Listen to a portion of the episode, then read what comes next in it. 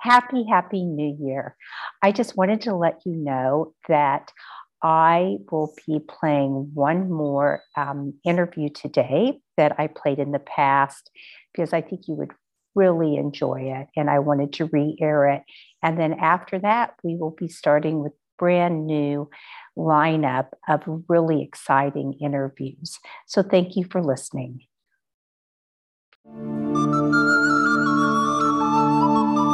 Welcome to Interviews with Innocence, a podcast about spirituality, consciousness, and exploring the wisdom our children bring into this world.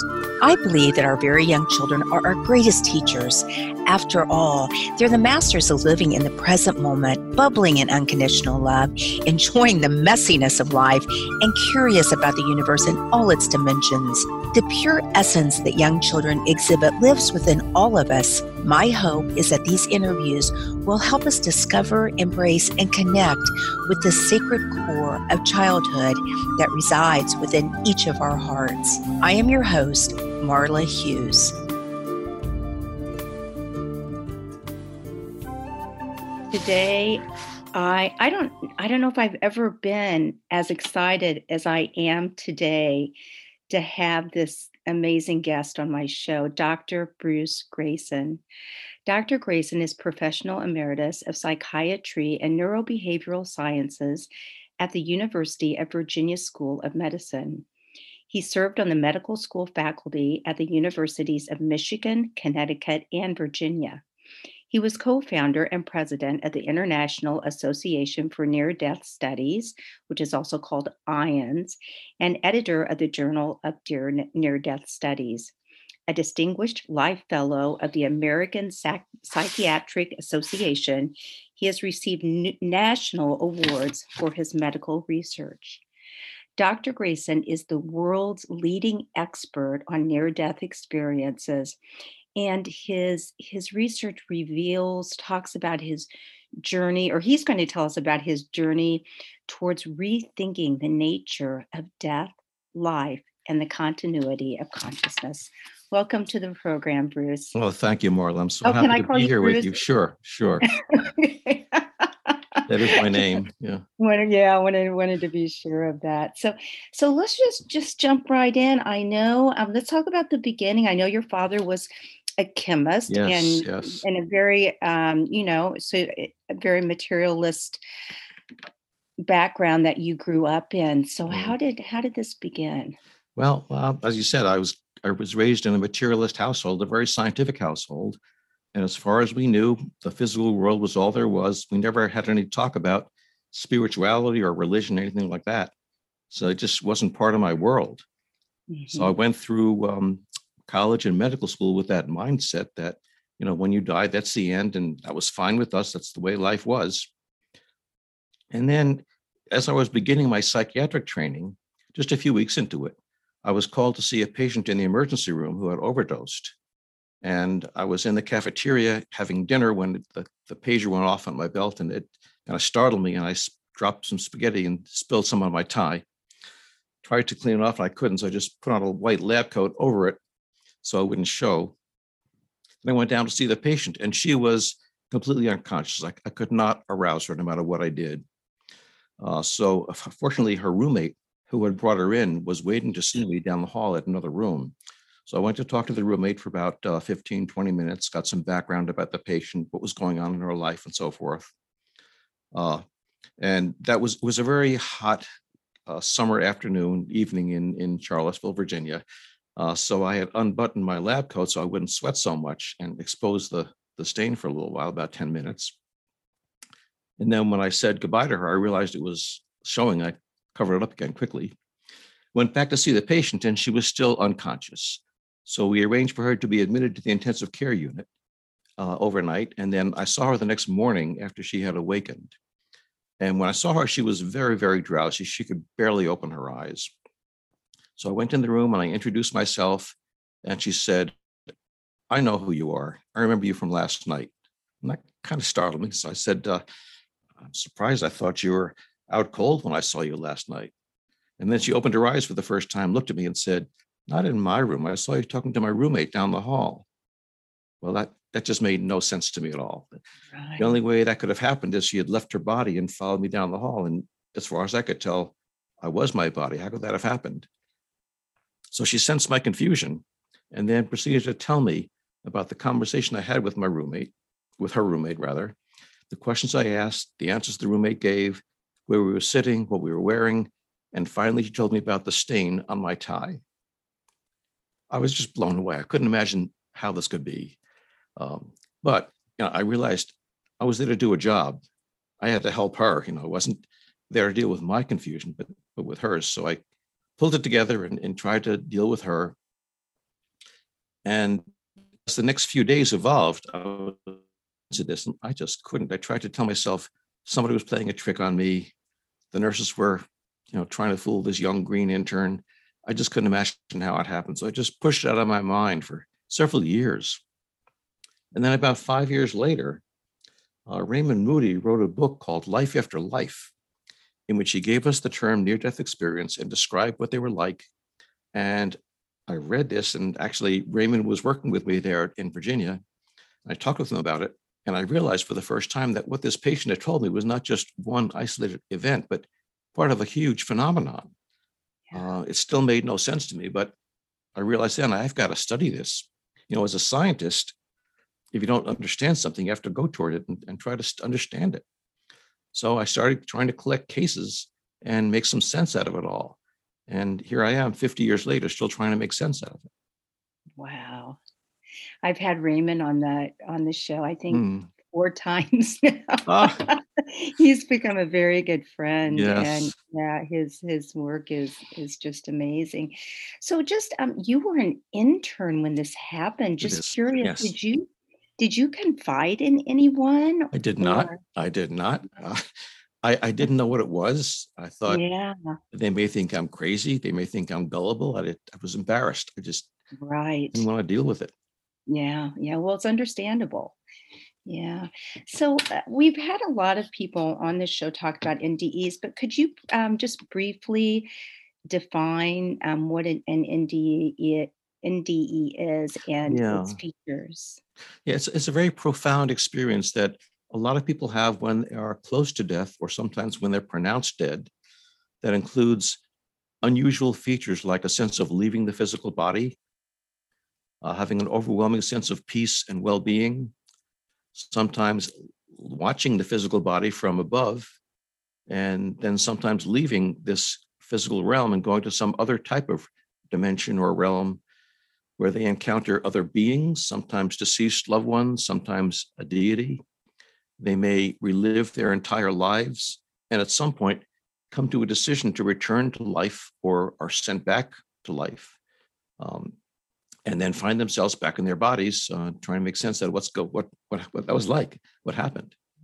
Uh, for me as a psychiatrist, uh, some of the most profound aspects of it are the after effects of the way it changes people forever.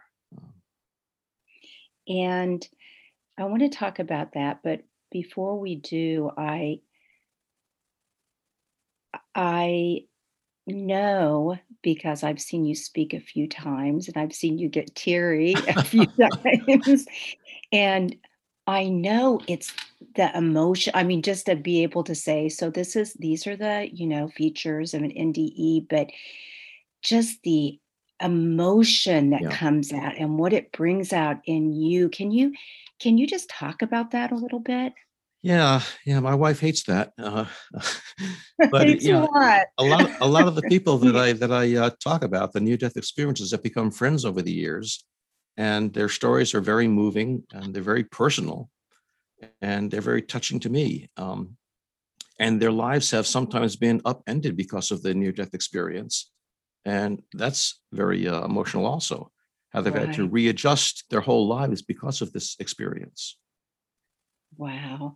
So let's talk about the transformation a Mm. little bit and um, talk about that. And then if you could share a share a few stories. Sure, sure. Well, typically, people come back from a near-death experience with the much greater sense of spirituality, not necessarily religion, but sp- spirituality, a sense of being connected to other people, to the universe, to the divine. And they feel that in their lives as they go on. They feel the sense of, of divine in their lives as they go on. They become much more concerned about caring and about compassion. They become much more altruistic in their behavior. Um, they become much less concerned with things of this world material possessions, power, prestige, fame, competition. Um, and that, that sounds like a wonderful thing, but it can create havoc in their lives if their lives were not consistent with that beforehand.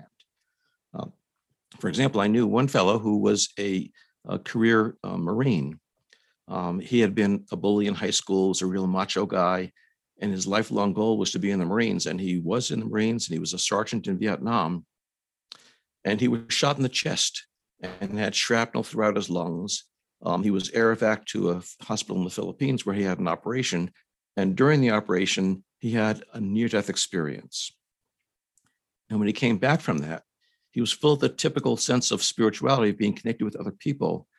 And when he was rehabbed and then sent back into the jungle, he found that he could no longer function as a Marine. He couldn't shoot somebody. Mm-hmm. That just is so such an abhorrent, abhorrent idea to him that he, he couldn't do it.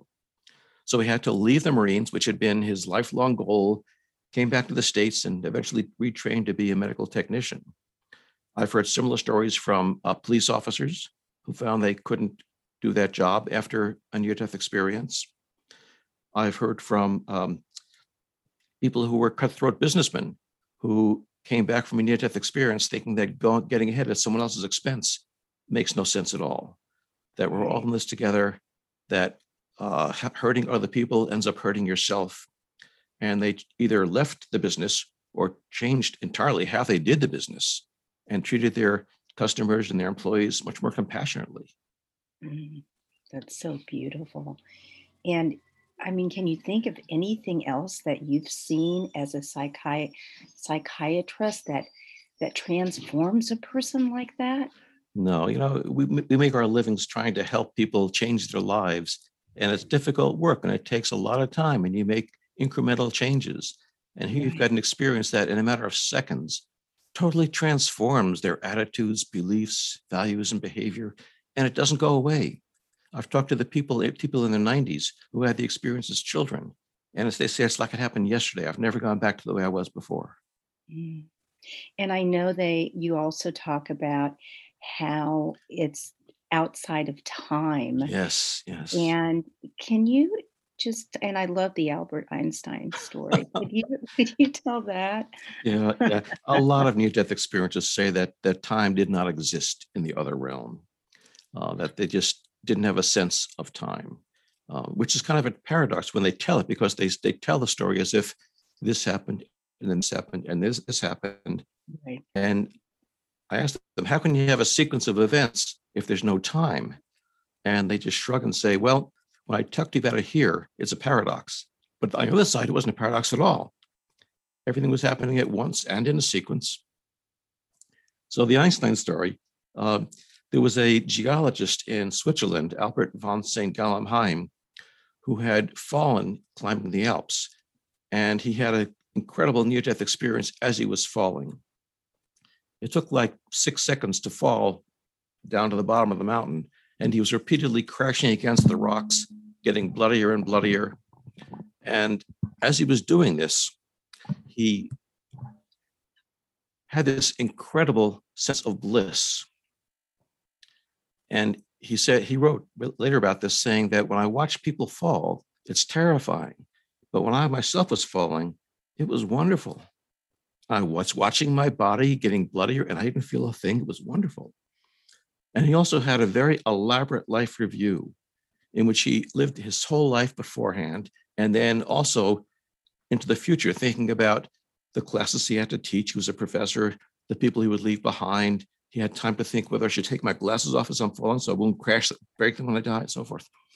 Um, and he said that the faster I fell, the slower time got. He was so impressed by this experience that he started asking other mountain climbers, and he quickly collected 30 other cases just like his. And he published these in the yearbook of the Swiss Alpine Club in 1892, the mm. first collection we have of near death experiences. Of course, they didn't have a name for it back then. But he was also so taken by this experience that he told all his geology classes about this experience.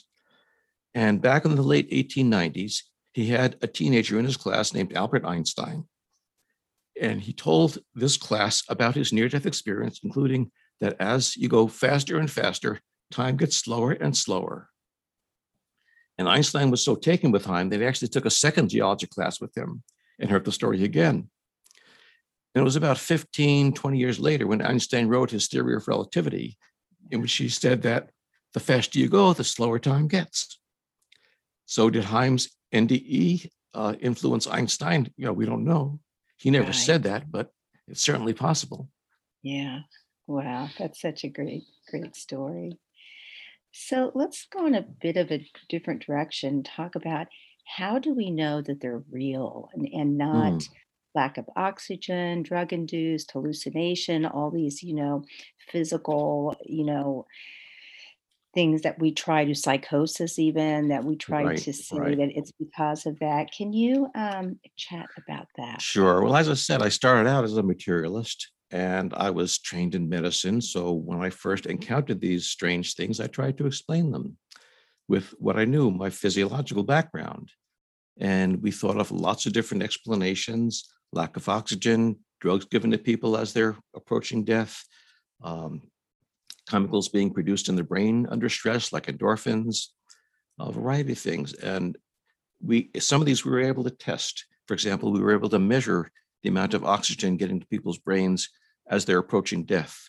And we found that those who had near death experiences actually had more oxygen going to the brains than those who didn't. Likewise, people who were given drugs tend to have fewer near death experiences than those who weren't given drugs. So we're able to, to rule out most of these simplistic explanations. And we just didn't have one that was left. That doesn't mean we never will, but we don't have one at this point. Um, however, there are ways we can look at whether an experience is real or not. For example, hallucinations and delusions that come with psychosis are very different from near death experiences in a variety of ways. They tend to diminish people's lives. They make people more fearful, more introverted, more, more afraid. Um, they are uh, idiosyncratic. They are, are inconsistent from one person to another. Uh, when it's over, people recognize that they were not real and they don't want to talk about it. They don't want to share it with other people. On the other hand, near death experiences are very calm and pleasant and reassuring, and people feel they enrich their lives, not diminish them. Um, they are remembered uh, vividly for decades afterwards. They don't fade as hallucinations do. They're very consistent from person to person. Um, and they're remembered as being more real than this reality. They say they're hy- hyper real. In addition to that, um, there has been a, a scale that was developed to measure whether memories are memories of real events or memories of imagined events. And we gave this scale to near death experiencers, and we asked them to rate their near death experience, their memories of the near death experience, with their memories of another dramatic event from their lives at the same time, and from an imagined event that didn't happen at the time. For example, if they were afraid something was going to happen, but it didn't, or they were hoping something would happen and it didn't. And what we found was that the memories of the near death experience looked like the memories of real experiences and not like the memories of false experiences. In fact, they looked more real than the memories of real experiences, just like near death experiences say. They're more real than real. And I know Jan Holden's um, research also. Well, let's talk about that. Sure, sure. You know, a lot of people say they left their bodies and look down at the body below and can describe it vividly. And sometimes they describe things that were very unexpected um, that we can then verify by talking to other people in the room. Let me give you an example of that from my experience. This is a, a middle-aged uh, uh, man who was admitted to the hospital with acute chest pain, and he was seen in the emergency room and immediately rushed to the operating room for quadruple bypass surgery. And in the middle of this operation, he said he left his body and he was looking down and he saw the surgeon flapping his arm. He was trying to die. And when I heard that, I thought, this has got to be hallucination. I, I had been a, a doctor for 30 years at that time. I've never heard of anyone doing that. You don't see doctors on TV doing that, you know. No, you don't. Surgeons are very serious, especially in the middle of an operation. But he insisted that this was really what happened. So uh, in the next few days, with his permission, I talked to the surgeon. And the surgeon acknowledged, yes, that was actually right. That he had developed this unique habit that he never saw anyone else do, that he lets his assistants start the operation while he puts on his sterile gown and gloves. And then he goes into the operating room and he watches them. And he doesn't want to touch anything that's not in the sterile field. So he puts his palms flat against his chest where he knows they won't touch anything. And he points things out to his assistants with his elbow so he won't touch anything with his fingers. And he demonstrated to me, and it's just like Al said, you know, it's like he was trying to fly. There was no way he could have known about that, and yet he did. Uh, you mentioned Jan Holden's research. She actually uh, looked at uh, about 100 different cases that have been published in the literature about near death experiences where people have left their bodies and described things that could be corroborated potentially by another person.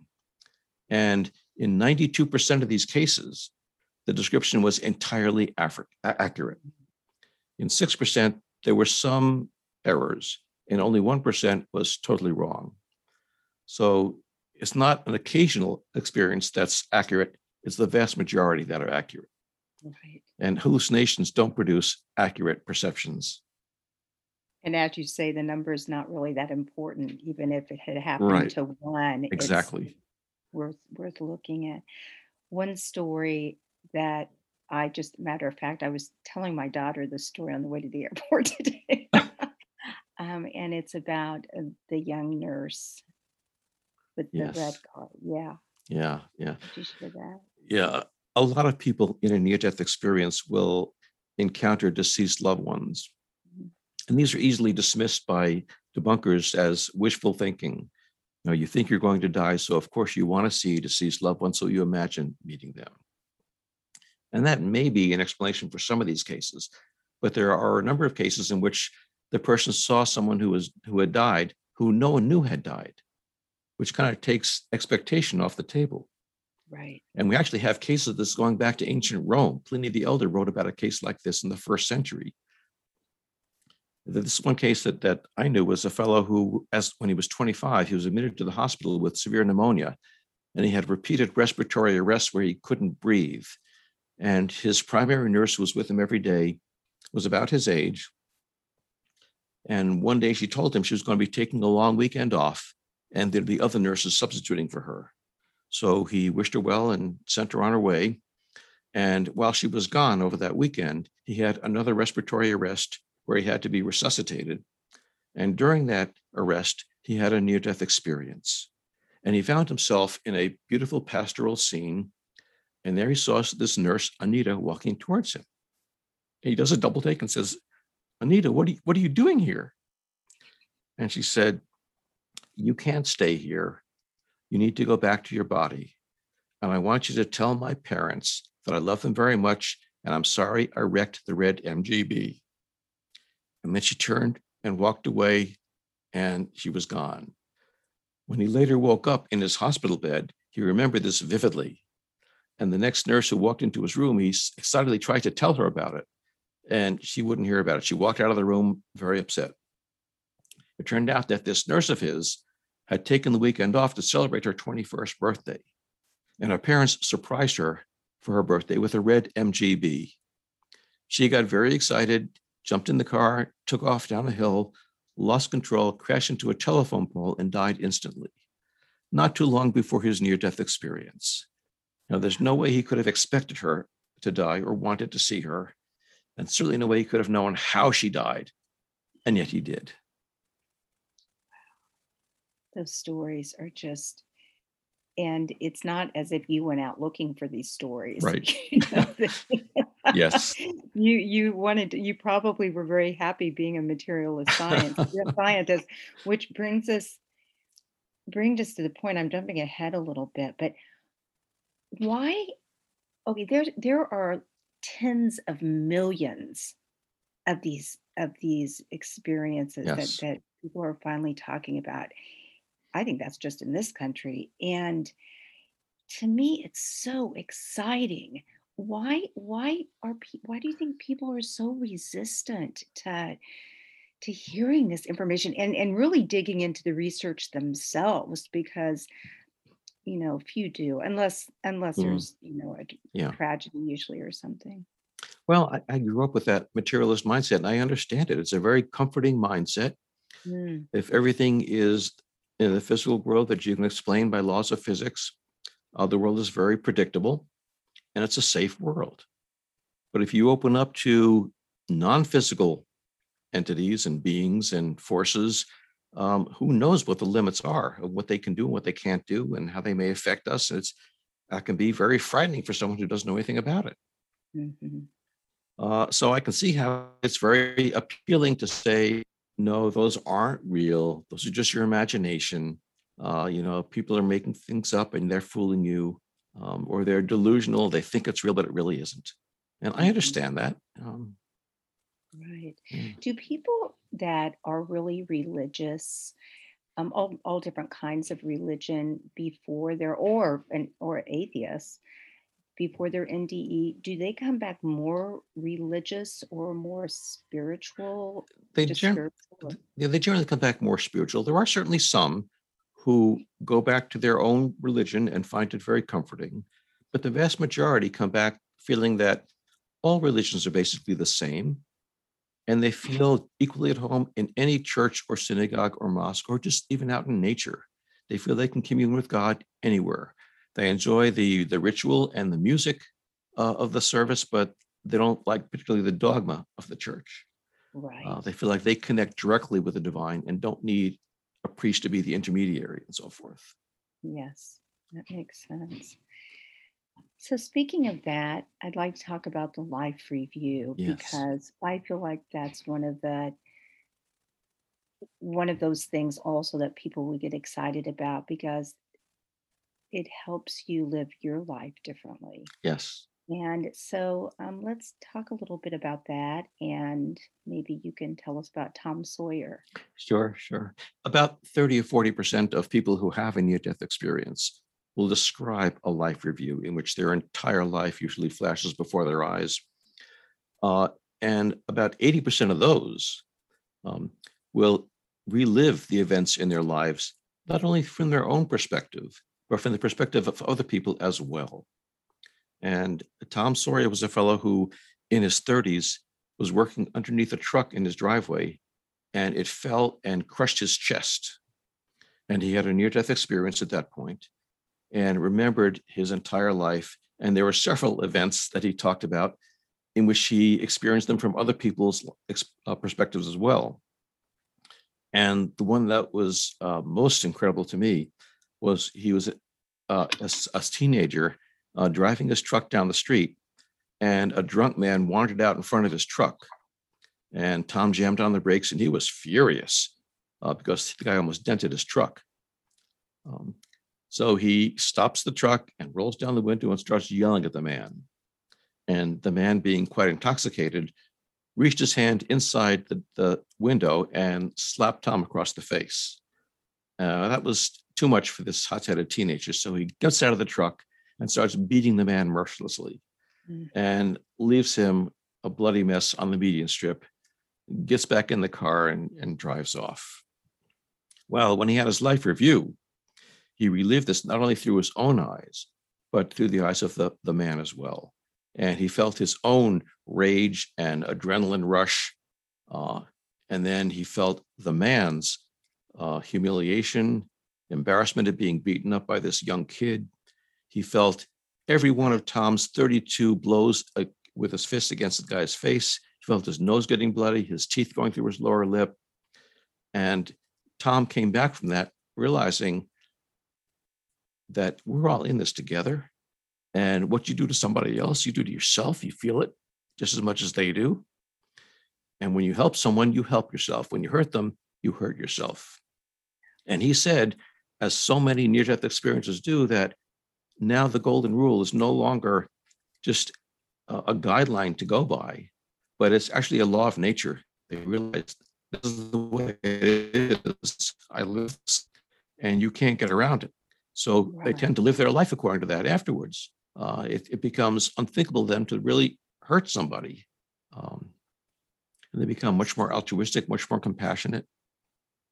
So profound that it's a part of nature. It's not a moral thing Yes. or you know kind of a lesson to learn. It it just is. Right. It's not a- not a rule that we made up. It- It's a part of the way the universe works. Wow. So how how has this impacted your life? All of these stories and this Yeah. awakening and how how has your life changed? Well, it's of course it's changed a great deal. Um, Mhm. you know, I went into this thinking that science had all the answers, and and now I, I realize science doesn't even have all the well, even have all the good questions. Um, but there are just some questions that can't be answered by physical science. Uh, we may eventually expand science to be able to handle some of the other, uh, the more spiritual questions as well. But at this point, uh, we don't have that ability. So we have to say that there's some questions that we're not going to get answers to. Um, and that's okay with me now. It didn't used to be. I used to not be happy with not having the, I needed to get all the answers and now it's, it's fine. We're not going to get all the answers. Right. Um, I kind of think that, you know, if these guys are right, the near death experiences that when I die, I may have all the answers, but I don't need them now. Right. Um, almost every near death experiencer comes back saying they are no longer afraid of dying, that death is nothing to be afraid of. And I've kind of absorbed a lot of that. You can't talk to thousands of these people without absorbing some of this. Um, I can't say that I was afraid of death before this because I never really thought about death before this. It, it just, you know, when you die, that's the end. And what's there to be afraid of? Um, but now I kind of think that uh, there is something waiting for us after we die, and it's not something to be afraid of. You know, as a psychiatrist, when I first heard near death experiences say that uh, death is something that's wonderful and not to be afraid of, I was worried that if we, their word of that gets out, that's going to make people suicidal. Right. Because I had dealt with a lot of people who were thinking about taking their lives, but were deterred because they were afraid of what might happen if they do that. So I did a study of people who were admitted to my hospital with a suicide attempt. And I compared those who had a near death experience as a result of that suicide attempt with those who didn't. And what we found was that those who had a near death experience were much less suicidal afterwards than those who didn't have an NDE, which seemed kind of counterintuitive to me. Mhm. And I asked them about it. And they told me a lot of different things um, that they now feel part of something greater than themselves, that they now realize that the problems they have are just uh, trivial things, not part, not really important. But the main thing they said was that when you lose your fear of dying, you also lose your fear of living. If you're not afraid of losing your life, you're not afraid of taking chances, of diving with jump, jumping with both feet and living life to the fullest, and life becomes much more enjoyable and much more fulfilling. Um, so I think that's the main reason why these people became less suicidal after the. NDE. Right. Wow. And do you think that scientists are beginning to open up to this to this information?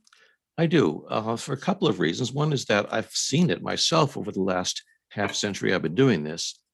When we first started talking at national conferences, American Medical Association conferences in the 1980s about near death experiences, there would be just a polite silence in the audience. I'm sure many people thought we were making it up or something. And now, when we talk about it at conferences, we have people standing up from the audience saying, Let me tell you about my NDE. These are doctors saying this, you know, so it's much more acceptable now it's still um, not people don't accept what what they're about, what what causes them, but doctors recognize that these are important experiences that their patients are having, and they really affect their patients' lives. Whether they think they are spiritual events or physical events, they know that they're important to the patients, and therefore they want to know about them. Mhm. But beyond my experience, there have been some studies now done of surveys of scientists in different countries, in Scotland, in Belgium, in Brazil. And what they find is that about half of the scientists in these different countries will say that the brain and the mind are not the same thing, which is the opposite of what we were taught in medical school Right. that the mind is what the brain does, and all our thoughts and feelings are created by the brain. And that does not seem to be true in the near death experience. Mhm. Interesting. So I know that the University of Virginia, where you are, um, you've also done some other work that that is is similar, talking about contin- um, continuity of of consciousness, and also before we came into this earthly realm, Yes. and children talking about past lives. Right. So could you elaborate on that? Sure. We have this group that's called the Division of Perceptual Studies that was founded more than 50 years ago uh, to study these mind brain anomalies that may suggest some part of us survives bodily death. And we've studied a wide variety of things. I've been studying near death experiences. Um, Ian Stevenson and now Jim Tucker have been studied young children, two, three, four years old, who claim to remember a past life. And in many cases, we're able to go back and, and find the family of the people they claim to have been. And the family will corroborate a lot of the things that the children say, and the, the children can identify people and places from the previous life. We've also studied mediumship, um, deep paranormal experiences people have under, under meditation. Um, we have now a state-of-the-art neuroimaging lab where we can study what's going on in the brains of people when they claim to leave their bodies or do psychic healing, and so forth. Um, so we have a variety of ways we can study these questions about whether the mind and the brain are the same thing and whether some part of the mind may survive bodily death. What do you think now with all of the research coming in? Um, I think there is something after death. I think the mind is not what the brain does. I think they are separate. They obviously are connected during life, during normal life, I should say, uh, because under unusual circumstances like a near death experience, when we may still be alive, but the brain is not functioning, the mind is functioning better than ever. Right. Um, and there are other What would you make- circumstances like that. Uh, I was going to mention um, something called terminal lucidity. When people who have end stage dementia, like Alzheimer's disease, and they haven't been able to recognize family for a long, long time, not able to communicate, and their brains are just deteriorating. Um, in the hours or sometimes days before they die, they suddenly become completely lucid again. And they recognize family and carry on coherent conversations. And the family may get very excited thinking they're recovering, but they're not. You don't recover from a brain like that. And then they die. And there's no medical explanation for that. But it's possible that maybe somehow when the brain deteriorates sufficiently, it loosens its, its hold on the mind and, and then function fully again. Right. Likewise, we've done some neuroimaging studies with psychedelic trips in the last decade. We used to think that the way psychedelics work is by stimulating the brain to hallucinate, and you should see more activity in certain parts of the brain if that's true. But what these studies have shown, both in this country and in the UK, is that the more elaborate mystical experiences with uh, psychedelic drugs are associated with a decrease in activity in the brain both in the sheer amount of electrical activity and to the connection between different parts of the brain. So all these pieces of evidence seem to suggest that under unusual circumstances, the mind and the brain can dissociate and function separately. Mhm. And the implications of, I don't think anyone wants to experiment with near death experiences, but with psychedelics, I shouldn't say experiment, that's not a good word. You can scratch that. Um, but with psychedelics, with Johns Hopkins Yes. research and some of the other, it's with one dose, it's changing Yes. people's lives. I had Marjorie Woollacott on the show, like, well, she hasn't, yeah, I think she's aired. And she was talking about people who had terminal cancer Yes. and they did one dose of psilocybin and it changed their world. They weren't Yes. fearful of death. And so that research is very exciting. I think it's going to change the world. Yeah. I really do. Yeah. Let me let me say one thing about that research though. It's Mhm. not just giving someone a pill and saying, go home and take this and then tell me what happens. They're in the lab with beautiful music and someone to be there with low lights and someone to be and sort of be there with them. So it's a very uh, safe place to do this in. Um, Right. Yes, it's not just going out to a party. No, it's very no. much med- medically. Yes, yes. yes. Yes. And in terms of um, different cultures. What have you found Mm. about NDEs in other cultures? How are they different? How are they as have the Yeah. same?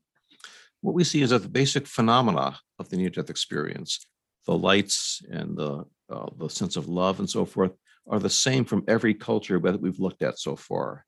Um, Buddhist, Hindu cultures, Muslim countries, um, Christian, Jewish uh, cultures that don't have um, these religions. Uh, back in the uh, 17th century, uh, French fur trappers were collecting these cases from the Chippewa Indians, and they were just like the ones we have now. And we have cases from ancient Greece and Rome that are just like the ones we hear now. However, most near-death experiences will start their NDE account by saying, well, there aren't any words to describe what happened to me. And we say, great, you know, tell me about it. You know, so we're we're telling them we want you to distort it by putting it into words. And because these things aren't describable, they tend to use metaphors to describe a lot of them.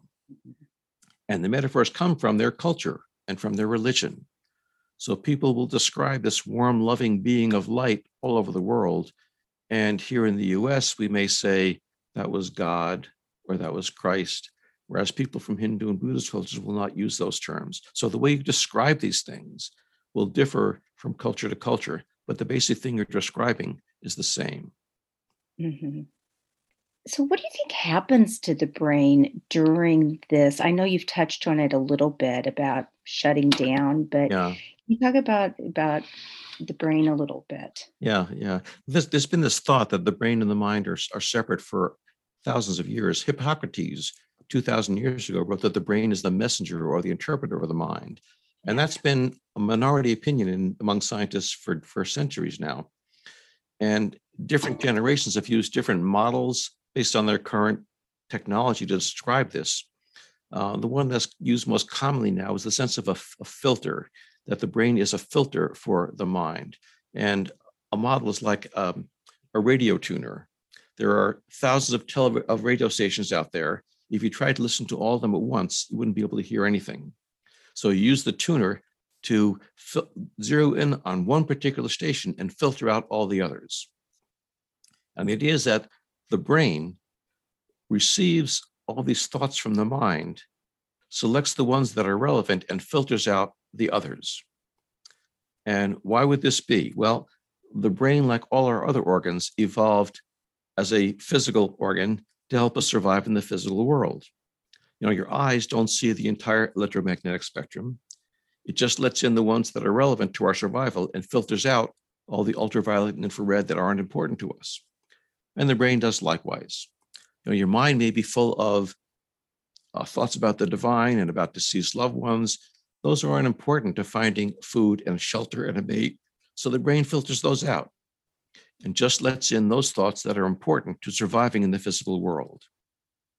And what may happen in near death experiences and psychedelic drugs and terminal lucidity is that as the brain starts shutting down, the filtering function fails Right. and more stuff comes in, letting all this other wonderful spiritual stuff manifest. It's interesting. You can see that in nature too. I mean, look at look at dogs and even some of the animals that see colors that we can't Right, see right. and all, all the research out on that. And I also know that um, children, many children on the autism spectrum Mm. and children with Downs, I I've had a few shows on that that they seem to have a little bit less of that filter Yes, because the yes. stories are just wow with me they're so intuitive and um, it's it's exciting exciting stuff i want to go back to um, the research at university of virginia about past lives of children Mhm. Sure. and I really wanted you to talk about um, not only them just remembering, but some of the physical aspects that they, the, Right. the the children come back with, if you will, and also remembering how they come back talking about future future events. Mm. Oh, I guess those are the ND, those are the children that have had NDEs. I'm yeah, sorry. Yeah, yeah. But the children who remember past lives uh, sometimes have um, birthmarks or birth defects Mhm. that correspond to death wounds from the previous life. Uh, for example, uh, one per- child was born with um, stubs for fingers on one hand. Um, and he remembered a life where he was a child in India who was feeding hay into a fodder chopping machine, and he got his hand stuck in that, and it chopped off those fingers. Um, and there's no embryological way you can have the four fingers missing from your hand. You know, you can have one or so, but four would be very, very unusual. And yet this child was born this way, and it corresponded to the life of the child he remembered in India. And we have lots of cases like this. Uh, Ian Stevenson published a 2,000 page book I'll call Reincarnation in Biology, in which he described these cases with, of birthmarks and birth defects that correspond to death wounds with photographs of the, the child and then um, either photographs or in some cases autopsy reports from the previous person who, who had died that matched the child. Um, these are hard to explain. Um, yeah, very hard, yeah. very hard to explain. Yeah. And in terms of the, the children who have had near death experiences and them, re- or not remembering, but seeing future events. Yeah, yeah. Uh, this actually happens with adults too, that sometimes they will have a life review that doesn't stop at the present time and it, and it continues on to the future. Right. Um, and often uh, what they see in the future are uh, tragedies or crises, and they can be very distressing. Um, yeah, and sometimes they don't know what those future events are going to be. Uh, one one person I knew, um, he had a, he drowned as a teenager and had a, a, a near death experience, and he had a life review, and there were several events in that life review that he didn't recognize. Uh, so he just kind of didn't make any, any anything out of that. And then years later, um, what one was a be of being at a funeral, and he didn't know whose funeral it was. And years later, his mother passed away, and he's standing at the at the funeral and realized this is what I saw in my near-death experience. Everyone was standing in this position. That's that's what it was. Let me give you a, a very dramatic example. This is a fellow who uh, lived in England. He was uh, uh, living in London during the, the Blitz in World War II. He was a, he was a young child. Uh, so I think he was around five years old. He might have been a little older than that. Um, but he uh, was in the Blitz, and you know, the, the the building was was crushed, and he had a near death experience at that point. And he had a life review, which wasn't very long because he only lived five years, but then it went on to the future. And he saw himself, he, he lived, he felt himself as an older man sitting in a comfortable chair. And there were two children playing on the ground in front of him, the floor in front of himself, a boy and a girl and he heard his wife making dinner in the kitchen. And ahead of him was a large box that he didn't recognize. He didn't know what it was. Um, so he just sort of, you know, filed that away and, and didn't know what to make of it. Um, and then decades later, when he was living in California, uh, he found himself in that very scene, sitting in his easy chair with his son and daughter playing on the floor. His wife was in the kitchen making dinner. And he looks across the the room and there's a television set, which they didn't have in England when he was a little boy. Wow. So, what do you, how do you think this near death experience wisdom, if it was accepted by most, how do you think it would change humanity? Well, you know, if everybody accepts the lessons from near death experience, that we're all in this together, we're all interconnected, and that you can't hurt someone else without hurting yourself, that might go a long way towards eliminating some of the conflict and the turmoil in life and the in the you know interpersonal struggles we have. Um, it might make people a lot more compassionate. Um, and I mean that would that would change everything about how we how we live our, live our lives.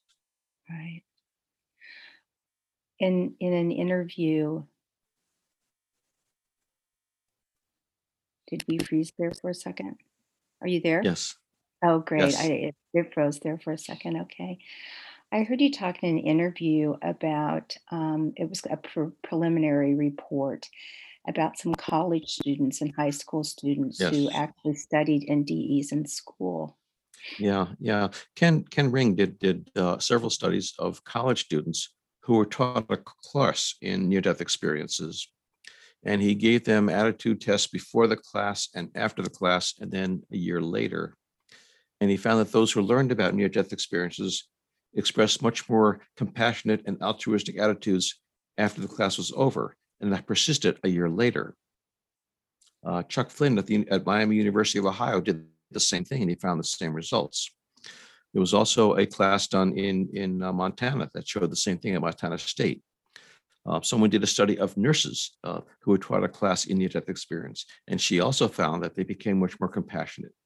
And finally, there was one high school class in Ohio where one of the teachers had a near-death experience and decided to teach a class in it.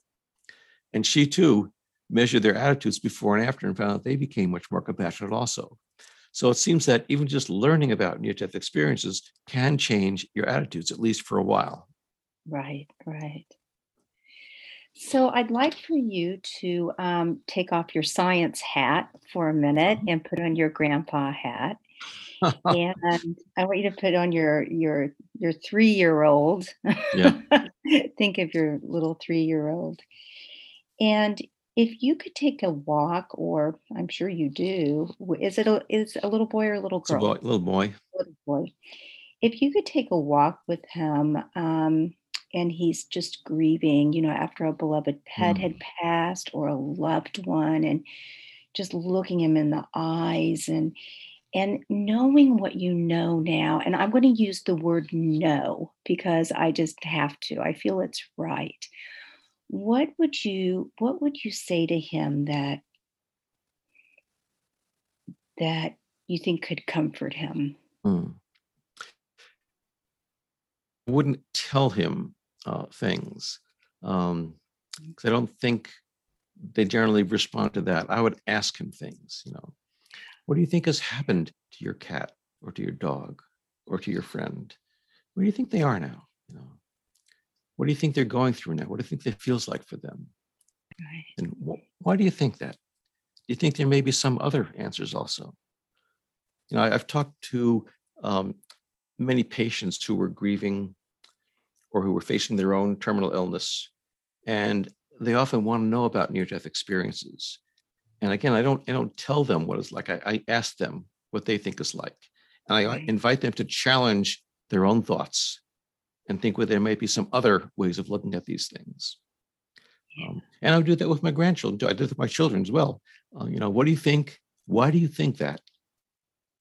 And But what if you get the response back, but grandpa, what do you think? yeah, well, I would tell them, frankly, I don't know. Yeah, This is what I think, but I don't know for sure. right, right. Beautiful. And what if you could take a walk with your five or six year old self? What would you say, knowing what you know now? I would say, don't be so arrogant and think you know all the answers. Oh, yeah. You don't look too arrogant to me. You should have seen me 50 years ago. well, Bruce, we need to wrap it up, but um, thank you so much for today. Oh, And is there, and I want to talk about, you know, this whole interview has been about um, Dr. Greyson's book that just came back out. You can see it um, on the back of his bookshelf, and I have it. I have it right here too. I have read it in full twice, and I'm reading it again because I just it just brings so much comfort to me. Um, and it's called After. A doctor explores what near death experiences reveal about life and beyond. And I encourage my listeners just to be curious. And, and this book is just beautiful, as is the documentary um, series on Netflix, Surviving Death. And you are on that. And they're just all very, very um, interesting, inspiring, mind opening, and all of that. But is there anything else you'd like to share with us before we before we go today? uh, just that the reason I wrote this book was that I do believe that learning about near-death experience will help people lead more fulfilling and more uh, meaningful lives. Mm, Beautiful. Well, thank you so much. And if people want to find you, how would you um, how would they do that? Well, my website is www.brucegreyson.com, dot .com, and that's Greyson with an E. Great. Okay, Bruce, thank you so much. Give hugs to the, all those grandchildren. Sure. Thank you, Marla. It's been a pleasure talking with you. You too. Have a great day. You too. Bye-bye. Bye. Thank you so much for listening in today. If you want to learn more about the show, you can find us at interviewswithinnocence.com and on Facebook or Instagram at Interviews with Innocence. Please write me a message, tell me what you liked, and let me know what else you would like to hear. I would love to hear from you. And if you liked what you heard, please leave us an iTunes rating and review. It helps other listeners find the show. Thank you.